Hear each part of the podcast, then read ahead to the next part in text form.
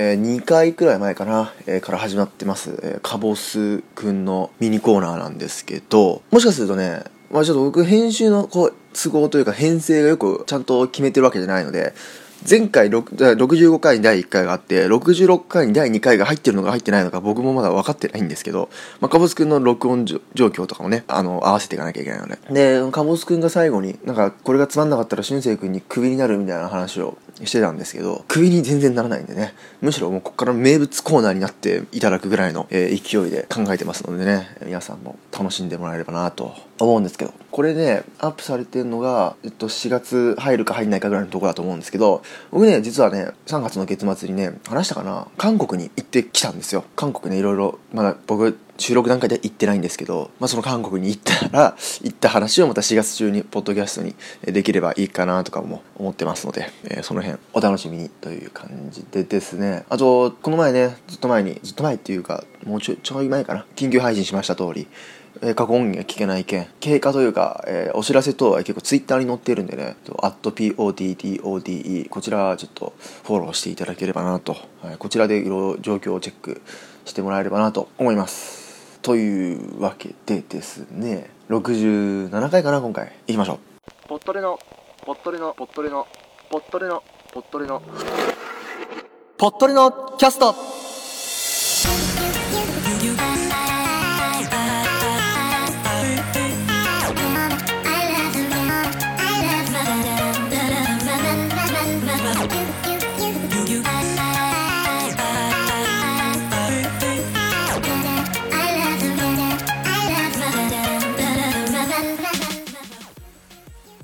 この番組は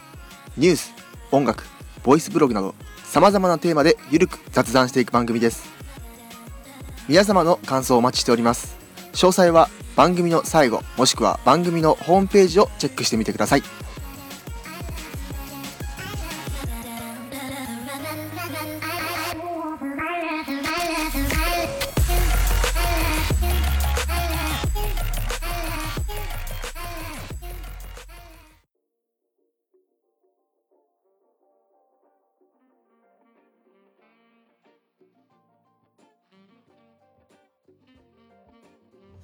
あ今日はですねちょっと皆さん気をつけてね的な話。知らなかったでは済まされない実は犯罪なことっていうことでね、まあ、あるんじゃないですかだいぶ。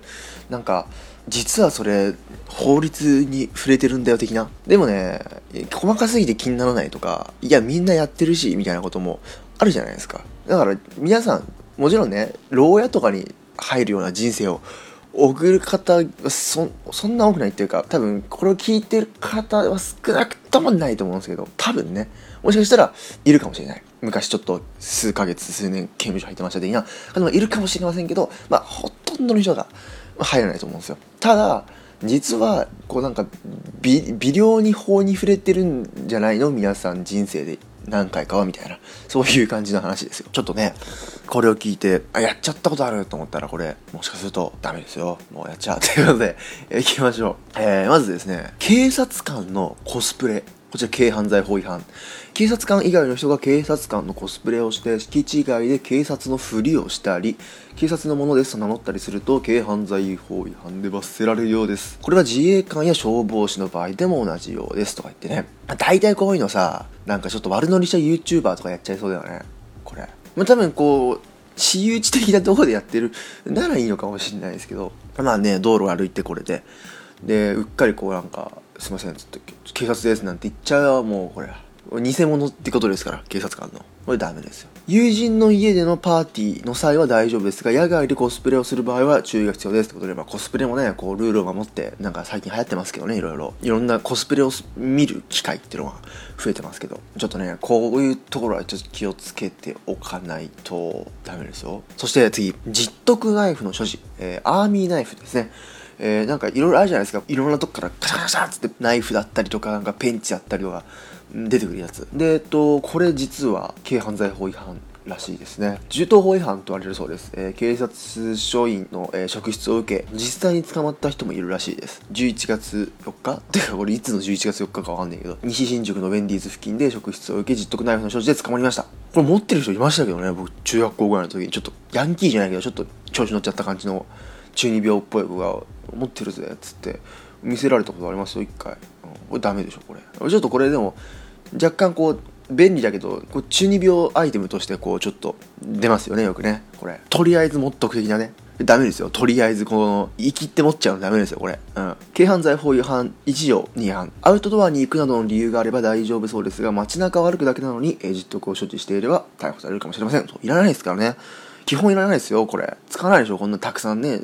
機能あってもね一個も使わないと思いますね。普通に。街歩くだけだったら。でこうカチャカチャやってなんならこうちょっと指でくるくる振り回すみたいな。これダメですよもちろん。泥酔して千鳥足での歩行道路交通法違反。飲食禁止飲食運転が禁止されていることは当たり前ですが歩行者が道路において酒によって交通の妨害となるような程度にふらつくことも禁止されていると。無意識のうちに高速道路に飛び出すとかそういうことも入り込むかこともある。みたいなね。いやでもこれねこうここまで完璧なザ・千鳥足みたいな千鳥足は見たことないですけどね。でも酔っ払ってとんでもない歩き方とかしてる人いますよ。道路において酒に酔って交通と交通の妨害となるような程度にふらつくこと道路交通法76条サザエさんに出てくる波平さんはしょっちゅう千鳥足で帰宅していますが実はアウトです、まあ、これで捕まってねこれなんかさ裁判にかけられるとかそういうことないと思いますけど、まあ、あまりにもひどいとやっぱ警察の人に注意されますからね。このでもねほんとね電車の中で僕も12時ぐらいに夜の電車で帰ってた時にこうやっぱねこう電車のこう扉入ってすぐ横あるじゃないですか。あのスペース。あの椅子の次に楽なとこ。あそこでもうなんかなんだろうもう伸びきってる人がいてで俺その反対側にいたんですよ。その反対側のこういいいいスペース。のとこにいたんですよ。でめっちゃ打ってんなと思ったらもういきなりドアとかねバンバンとか叩き出してくそ迷惑だな と思って。もうこれもう捕まった方がいいっすよ。もうこんなの。行動が制御できないぐらいに飲まないようにね。せめてそんな家でやってくれと。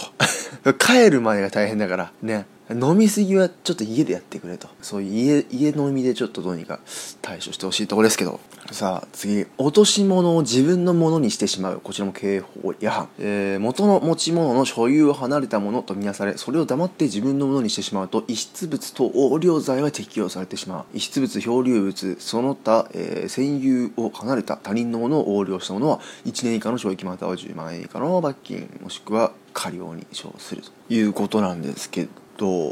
まあこれはそんなないんじゃないですか？落とし物ってそんなにまあ街中でそんな拾うこともないですしやっぱその全然自分のもんじゃないものをなんか落とし物センターみたいなところでこれ僕のですっていうわざわざそんなことすることもないですしそしたら道にめちゃくちゃ自分の欲しいものが落ちてた時どうしますか？僕はあの基本的に人のものっていう段階で、えー、もうなんかどっかに届けちゃうと思うんですけどまあそんなにないんじゃないですかこれをやる人は。どんなに自分が欲しかったものだとしてもちょっとね落ちてたやつだしねっていう感じがしますけどどうでしょうか。確かにこれは良くないんじゃないですか普通に。だってうん自分のもんじゃないもんね。自転車での歩道通行これ言われますよね。ね。ちょっとこの話もしたいんだけどまたこれやると長くなっちゃうから俺自転車での歩行歩道か。歩道ねこれ。え自転車は道路交通法で軽車両とされているので、え自転車歩道通行課の標識がある場所以外で歩道を走るのは違法ですと。えこれはね、なんか僕もね、自転車安全教室的な学校のね、言われたことありますよ。ねいや一応こうなんだろう道路とその車道のねあのとあの歩道の間みたいなさ隙間みたいなとこを、まあ、大通りとかはね、まあ、走んなきゃいけないと。自転車は車両の一種ですから、歩道と車道の区別のある道路では、車道の左側端を走りますが、次の場合は歩道通行ができます。標識により、えー、自転車の歩道通行を許可している時ありますよね。こういう丸っこい歩行者と自転車が一緒になってるやつとかね。これね、だから僕も大通りとか走る時は、まあ、基本はねこっち通りますよ。だけどもうなんかこっちの車道にもうすっごい速い車がブンブン通ってきたりとかあとなんかでかい車すっげえでかい車があってもうこの脇走れないとかあともうめんどくさいのはあの駐車してんの。路上駐車。ここ走るんだろうと。僕はあの高校の時にね自転車通学してたんでどっちかというとこう自転車ユーザーとしての憤りじゃないけどこうあるんですよ。ね、こうまあ分かりますよ歩道爆走してたら歩いてる人にも危ないしまあ事故った場合はこっちが傷つけてしまいますからねで逆にこれを僕車道に行ったら、こっち引かれる側なんですよ次は下手したらうん。歩道行ったら引いちゃう側かもしれないけど、車道出たらこれうち引かれる側なんですよ。だから歩行者はどの道引かれる側だから一番こう歩行者優先とかなるじゃないですか。でも車道はもともと車が通ってるから、車は我が物のようなスピードで行くわけじゃないですか。もう自分は引く側だけどね。でも車道だからっつって。そうだともうチャリは行き場ないんですよ。あの、よくわかんない、こう、車道と歩道の間の、ここ走るしかないんですよで。ここにも車がこう、我が物のように駐車してたりとかね。はみ出てきたりするわけですよ。だからこうなんだろう結構自転車のマナーって結構最近きつめに言われるじゃないですか。指導が入ったりだとかね。まあこういうこと言われるように。でもなんかこう歩道と車道、歩道歩行者には歩道があってえ車には車道がある。みたいな認識のせいでこうなんか自転車にばっかこうなんつうの避難が集中してるというか、まあ、自転車はそういうなんか自転車用のゾーンがほぼないからどっちでもいい的な扱いになってまあみんなだったらっつって歩道を通ってたわけじゃないですか。で一応法律では車道だよってなってて。だけどこう行き場がないから一番こう避難を浴びてるというか肩身が狭くなってるのが自転車かなって僕は思うんですよ。なんでじゃあもう完全に車と一緒にはできないじゃないですか。やっぱ側道を側面を走んなきゃいけないわけじゃないですか。まあ大通りやったらわかるんですけどね。例えばこう住宅街の普通の道とかはもうなんか車もう自転車を抜こうとすんなよ車みたいな。こっちも車両なんだから軽車両なんだから車と車が並んでたらその前の車を抜かすわけにいかないでしょ。でも自転車だったらこうスレスレでも抜こうとするじゃないですか奴ら。だからこっちも車両なんだから後ろに黙ってつけようって まあ細い道とかはね思いますけどまあちょっとこの話はまたいつかあのまたしたいと思います。はい。ということで、自転車の歩道通行ね。はい。さあ、そして次。多くもらったお釣りをそのままもらってしまう刑法違反。買い物をしてお金を支払った際、お釣りが多いことに気づく。この時、もしも黙ってお金を持っていったらどうなるんでしょうか一見間違って多く渡した向こうの方が悪いように見えますが、実は犯罪ですと。まあ一応、こう、なんだろう。刑法にね、こう書いてあるんですよ。やっぱ人を欺いて、財物っていうのこれを交付させたものは。10年以上の懲役に処するとかねあるんですよ。なんで、まあ、一応ダメと。で間違ったら向こうだけど正直に返してくださいと。やっぱ正直者が一番ですよ。うん。ということでね、まあ、僕ねお釣り多くもらったことあったかな。逆に少なかったことはありますけど。ということで多くもらってもってあれですよ。まああのもうこうなんつうの僕この前映画を見に行った話をしたじゃないですか。で映画館ね僕久しぶりに行ったんですよそのそこの映画館。もう随分前には結構行ってましたけど。まあつか行ったのはあの新百合ヶ丘のあれ。えっとあそこですけど。新百合ヶ丘のイオンだっけ？シネマだっけ？かなんか行ったんですよ。でもう随分ね久しく行ってない感じで。昔はね小学校とか小学校の時は結構あそこで映画よく見てたんですけど。まあって数年ぶりに行ったらまずあの受付がなくなってたんですよ。チケット受付が。あそこ窓口だったんですけどもう完全にあのタッチパネル発見になっててでポップコーンとか飲み物を買うところも一応人はいるんですよ。一応レジの人。だけどお釣り手渡お金手渡しじゃなくてこうなんか下についてるんですよ。こうあのお札入れるさ改札の券売機のウィーンってやつとかさあのカラカラカランっつって小銭入れるやつ。でお金お支払いを店員に手渡するんじゃなくてそこに入れてくださいみたいな。で入れたら計算されてでお釣りも勝手に下からカチャカチャカチャって出てくるとピーッつって。だからこう店員の人はもうこうレジ開けてお金数えてやんなくていいみたいな。これも普通にしちゃえばこういうことなくなるんじゃないですか？もう自動計算だしさ。多分お金が何枚あのレジ打ってる人とか働いてる側はまたお金が何枚何円札が何枚だとかやんなきゃいけないわけでしょ多分。だからこれねもうちょっと頑張っていろんなところで導入できればもうねで店員さんこう例えばはもうお釣り受け取ってこう何枚何枚ってね例えば1万円札もらってだから9,000円返す時には5,000と1,004枚をこう数えたりしなきゃいけないわけじゃないですかで間違えたらいけないっつってさ結構こうチェック厳しめにやってる店もあるじゃないですかじゃなくてもこれにスタンダードにしちゃえばさ、ね、まあ機械間違えることあるかもしれないけど、まあ人がやるよりはまだ正確ですよ。だから、ね、レジの人のこう、負担も減りますから。確かにね、と思って。逆に今までそんなにないんじゃないかな、みたいな。人がいて、レジで人はいるけど、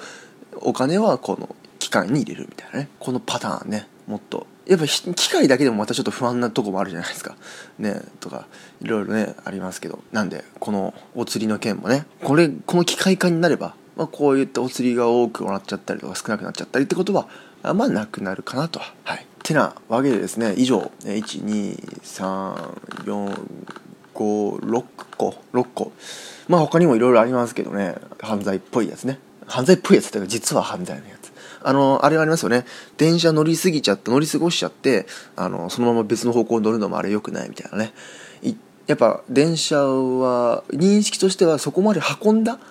その人をそこまで運んだだけで料金が発生するものっていうみたいな捉え方だから一回例えば僕は小田急線の例しか簡単に出せないんですけど、えー、例えば町田で降りたかったのにうっかりその奥の本厚いぐらいまで行っちゃったと。合ってたかな？これ僕も町田の方向じゃないんで。本町田の町田で降りたかったのにうっかり箱根湯本まで寝過ごして。じゃあ箱根湯本から、えー折り返して行こうっていうのはできないんですよ。箱根湯本で運んだってだけでもうそこで料金が発生してるっていう認識なんで、例えば新宿から箱根湯本まで行っちゃったら、まあ、めっちゃ高いですけど、新宿から箱根湯本まで行っちゃったお金と、箱根湯本から町田に戻るお金、両方払ってくださいっていうのが、やっぱ正しい認識なんでね。とは言っても、まあ、そのまま折り返しちゃいますけどね。はい、ということで、皆さんもね、実はこれ犯罪なのかもしれないっていうことをちょっと調べてみたりしてはいかがでしょうか。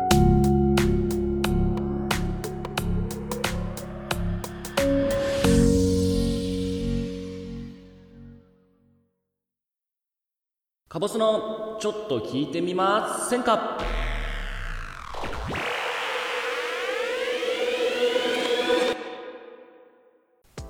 おはようございます。先日文豪ストレイドッグスというアニメを、えー、1クール2クール見させてもらいました、えー、めちゃくちゃ面白かったですね。とても魅力的なアニメであのストーリーももちろん面白いんですけど登場人物がこれまた魅力的なんですよね。登場人物の、えー、名前っていうのが過去に名を馳せた、えー、有名な著作をね持つ作家さんたちの名前になってるんですよ。太宰治とか芥川龍之介とか、えー、森鴎外とかね。で彼らが異能力を持ってるんですね。一人一人。別の異能力もでその異能力というのが、えー、さっき言った作家さんたちの著作の中の一フレーズだったりタイトルだったりっていうのが異能力の名前になっててでその名前から連想されるようなえ、能力を使うわけですね。例えばあの主要人物の、えー、太宰治なんかは、えー、人間失格っていう異能力で自分の体でで触れたまたは自分の体に触れた異能力っていうのを無効化できるんですね。えー、かの幻想殺しさんも涙目でございますけど、えー、もっぱら上位互換だなんて言われてますけれどもね、えー、その神案でございますよ。でね、異能力欲しいなって思うわけですよ。でも彼らは自分の名前で出してる本の一フレーズとかを、えー、使って異能力にしてるわけですから、僕もだから本名で書いてるものじゃないといけないわけですよ。もちろん作家ではないですからそう考えた時にパッと頭に思い浮かんだのが卒業アルバムとか学級文集とかだったら、えー、自分が書いたものですからね。この一フレーズを使ってちょっとそれにまつわる、えー、異能力が使えればいいんじゃないかと思いましていろいろ見てたんですけど一番いいのがやっぱり小学校6年生の時の卒業アルバムこれいいんですよ。僕の写真の下にちょこっと文章を書いてるんですけどそれ見たらあの将来は科学者になってガンダムと仮面ライダーとポケモンを作りたいって書いてたんですね。これをもし僕の異能力にするのであれば間違いなく文豪ストレイドックス中最強のキャラクターになるのではないでしょうか。こんなふざけたことを言ってると、えー、文豪ストレイドックスファンから、えー、襲われそうですね。まあ言いましても私そもそも文豪じゃないですし、えー、将来科学者になりたいとか言っちゃってますし、えー、そもそもその夢が未だに続いてるかどうかって言われたら、えー、そんなことはございませんし、えー、ガンダムは好きですけどね。ずっとガンダム作りたいって、えー、思ってましたけど、えー、今はちょっともうその夢も続いては、えー、いませんからこの案は、えー、没ということで皆さんどうでしょう？手を打ちませんか？お前が言い出したんだろうって話ですけどはい。ここはこれで話は終わらせていただきます。少年時代の夢は捨ててしまったカボスでございます。ちなみに高校受験の際の、えー、志望動機の欄にはガンダムを作りたいって書いてました。この時まではまだ夢は続いてた。カボスのちょっと聞いてみませんか？さあ第3回目でございましょうか。かぼすのちょっと聞いてみませんかのお時間です。皆様どうぞよろしくお願いいたします。はい。というわけでね今回のテーマなんですけどこちら。じゃじゃん、えー、寝てる時の悩み。はいこちらでございますね、えー、寝てる時の悩みなんですけどまあいろいろあると思うんですよ皆さん。歯ぎしりとか、えー、いびきとか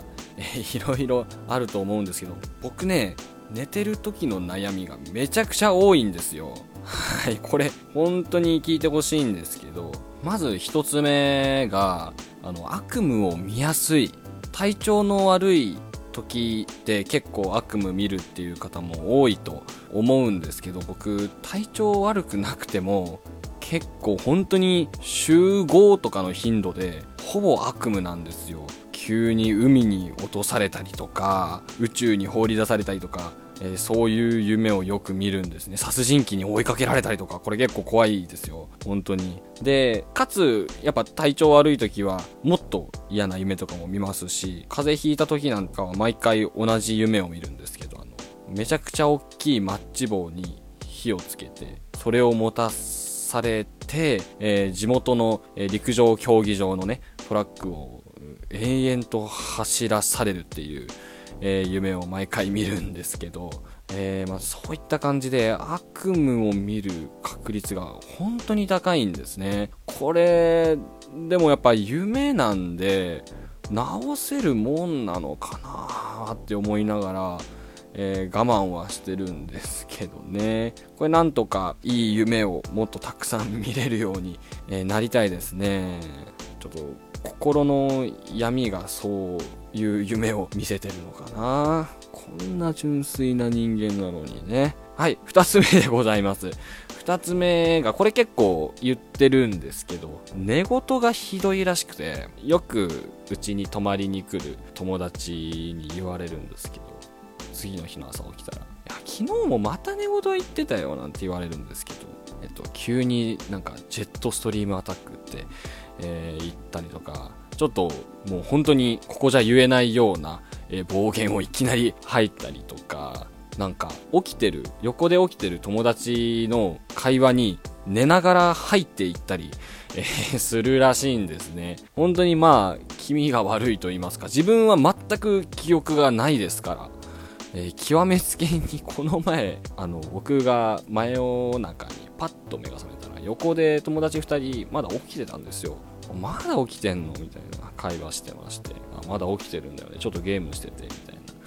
会話してて。で、僕、その時パッと頭にある歌が流れてきたので、それを歌ったんですよ。そしたら、それさっきも歌ってたよって寝ながらって言われてついにもう寝ながら歌うようになっちゃったわけですねこれもどうにか直したいですね、えー、3つ目これは結構ガチで怖いやつなんですけど無遊病の疑いがあるのではないか。無遊病のような、えー、症状が過去に見られたことがあったんですね。今一人暮らししてるのでないんですけど2年前とかは特にあって、まあ、ある日、部活終わって、ご飯食べて疲れてたので、もう制服のまま、学校の制服のまま自分の部屋で床に横になって寝てしまったんですよ。で、次の日の朝起きたら、僕、ベッドじゃなくて、あの、床にね、布団を敷いて寝てたんですけど、布団敷いて、パジャマ着て、寝てるんですよ。これ、えどういうことどういうことと思って、次の日、母親に聞いたら、あなたは昨日夜中起きてきて、えっと、お風呂入って、パジャマ着て、布団敷いて、寝てたよって言われて。しかも、あ、おはよう起きたの？うん、起きた、お風呂入るねって言ったらしいんですよ。ね でも、カオズくんその時の記憶全くなくて、で、そういうことが、あの、家族と一緒に住んでた時、2度3度あったんですね。うー、普通に怖いですよね。これ今はいいですけどもし将来ねまた家族と一緒に住むことになったりした時に同じ症状が出たら怖いですからこれもなんとか直したい。もしかすると今一人暮らししてるんで気づいてないだけで今でもね、えー、無遊病のような行動を寝てる間にしてるかもしれませんね。そう考えるとやっぱり怖い、えー皆様はぜひそういう症状があったらお医者さんに行ってみた方がいいかもしれませんねというわけで今回はカボスくんの寝ている時の悩みの話でございました皆さんまた会う日までさよならさよならさよならはい、いかがだったでしょうか。今回は夢の話でしたね。僕も実は結構悪夢的なものはよく見る方なんですよ。っていうのも、まあ、カボス君も言ってましたけど、何かに追われる夢。僕大体ね、警察に追われる夢を見るんですよ。うん。とかまあ、それ以外にも例えばちょっと怖い人に追われたり、とにかく捕まったら人生終わりレベルなものに追われる夢を見るんですね。うん。で、一回調べたことあるんですよ、そういうの。したら、こう何かに追われる夢を見ている人は何かすごい隠し事をしている人みたいなの出てていやそんな別にねそれこそちょっと前の回じゃないですけど犯罪を犯してるわけでもないですし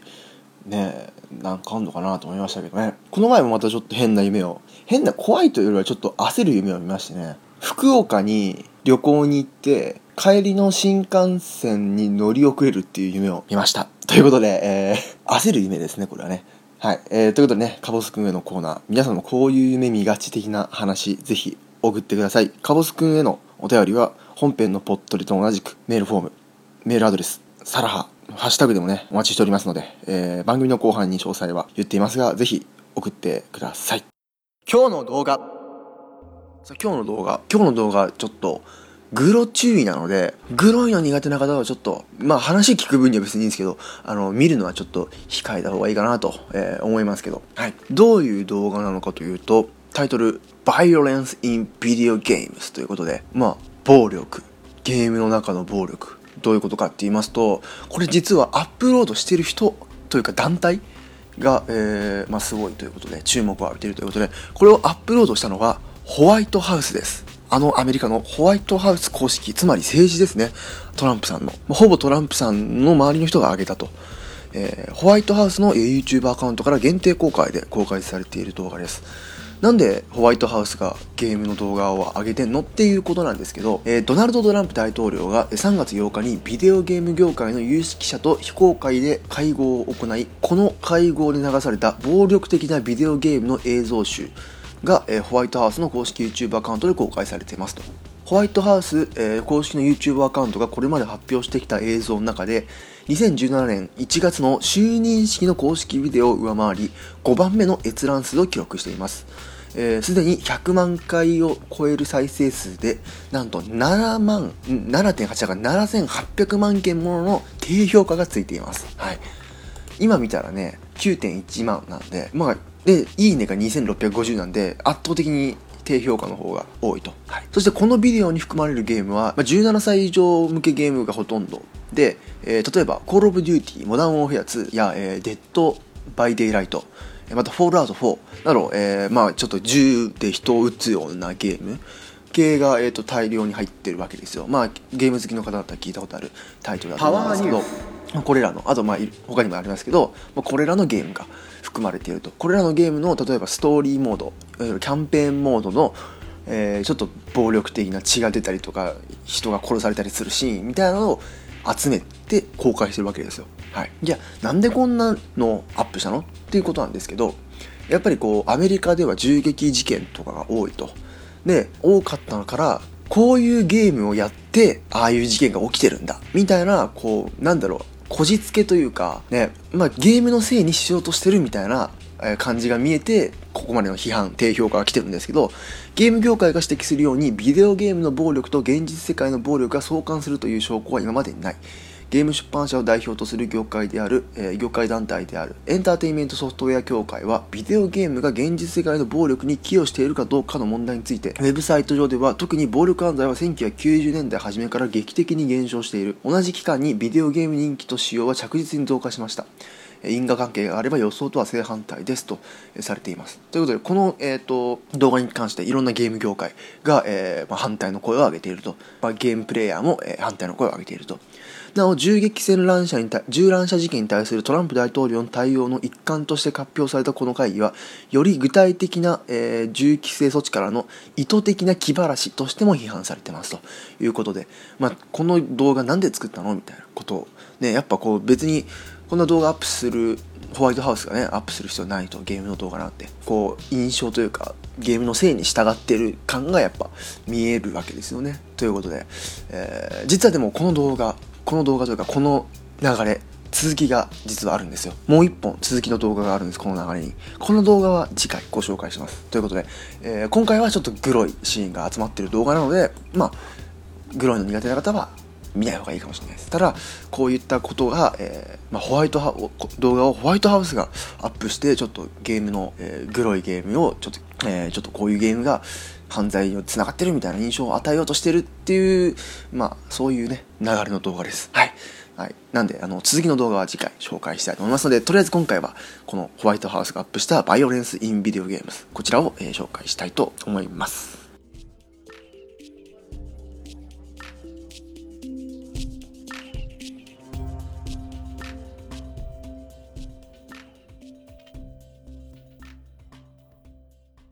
ポットで広場さあ、こちらのコーナーではですね、えー、皆さんから頂いたお便り、もしくはハッシュタグツイート、えー、などを紹介していこうと思います。えっ、と、今回はハッシュタグ2件ですので、こちら紹介したいと思います。まずは、岡谷さんです。ありがとうございます。えー、大な時間の岡谷さんです。まあね、えー、先月ぐらいのイベントでね、柴山健さんのお話は聞け、まあ顔はあの犬の被り物してたんで、顔は分かんなかったですけども、声は確実に柴犬さんのものでした。柴犬さんのお話聞けましたけど、岡山さんまだね、生でお会いしてないので、ぜひ次は岡山さんも一緒にという感じでありますけど、はい。えー、じゃあ岡山さんのハッシュタグツイート、ぽっとりのキャスト2期の初っ端の始まり方、鳥肌立ったわ。一滴の花の雫で俊く君の心臓がまた動き出す感じ、めちゃめちゃかっこいいということでいただきました。ありがとうございます。はい。えっ、ー、と、60回ですね。はい。最初のポチャーンってやつね、あれは一滴の花の雫って、すごいいい解釈してもらいました。まあ皆さんの解釈そのままでいいんですけど、で、心臓動き出す感じね。まああれ実はね、まあネタバレをすると、まあ59回のラストにかかってると。59回のラストは僕があの凍結されるっていう茶番から最後 BGM からどんどん心臓の音になってって止まってでなんか一応あれは凍結する効果音を最後カチカチカチみたいなの入れたんですよで60回の最後ではその凍結が溶けてこう水になってね落ちてでまた心臓が起き出すよみたいなそういうつながりであのできるだけつながりをできるだけ効果音をつけて、えー、頑張って表現してたんですけどねいいですよ花の雫ってことにしましょうよいいじゃないですかめちゃめちゃいい解釈いただきましたよはいありがとうございます。岡谷さん。えー、またよろしくお願いします。そして、お次は、こちら、しのちゃんさんからいただきました。しのちゃん、つもありがとうございます。はい。しのしのちゃんっていうと、ちゃんがついてるから、これで呼び捨てになるのかどうか微妙ですけど、しのちゃん、ありがとうございます。はい。ポットレ、ハッシュタグポットレですね。第2期1話、拝聴しゅんせいくん、おかえりなさい。やったー。オープニングの演出で感動して鳥肌かなり立ちました。おしゃれパワーアップして帰ってきた感じで素敵です。ということで、ありがとうございます。はい。2期1話、の反響良くて良かったです。はい。まあやってちょっと交換をね、足して、えっと、作り込むっていうのかな。やってみたのは初めてです。初めてっていうか、ほとんどやらないですけど、なかなか評判良くて良かったです。はい。まあね、ぽっとりも、えっ、と、いろいろ、まあ特に音楽とかね、そう、編集面とか、ちょこちょこコーナー面で、まあ、やっぱリニューアルアップ、リニューアルアップリニューアルしてアップデートして、戻ってきましたのでね、え、これからもぜひ皆さんお願いします。ということで、え、こういった感じのハッシュタグツイートもしくはまだお便り来てませんね。お便り、え、あったら、えー、ぜひ皆さん送ってください。詳細は番組の最後にお知らせします。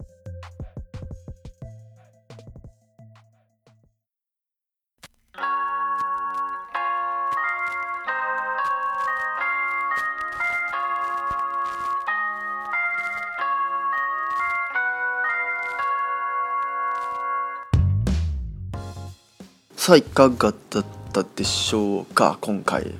えっと2期になって初めてこうお便りとかハッシュタグ紹介のコーナーやりましたけど今後もやっていきますのでぜひ皆さんからのお便りこれ欲しいんですよこれ。匿名の方用にちゃんとサラハありますからこれ本当にこれもぜひ。そして、レビューとかもねあると嬉しいかなと思ってますのでじゃんじゃん。レビューに関しては別に星1でも星5でも全然構いませんので正直な感想を書いていただけると嬉しいです。この番組では皆様からのご意見ご感想を募集しています。Google フォームまたはメールから送ってください。匿名希望の方はショートメッセージサービスサラハを開設しているのでそこから送ってください。メールアドレスは saturday.podcast.gmail.com ツイッターは @poddode ハッシュタグはハッシュタグポッドでです。ハッシュタグツイートもお待ちしております。その他細かい詳細はぽっとりのキャストホームページをご覧ください。それでは皆さんまたお会いしましょう。では。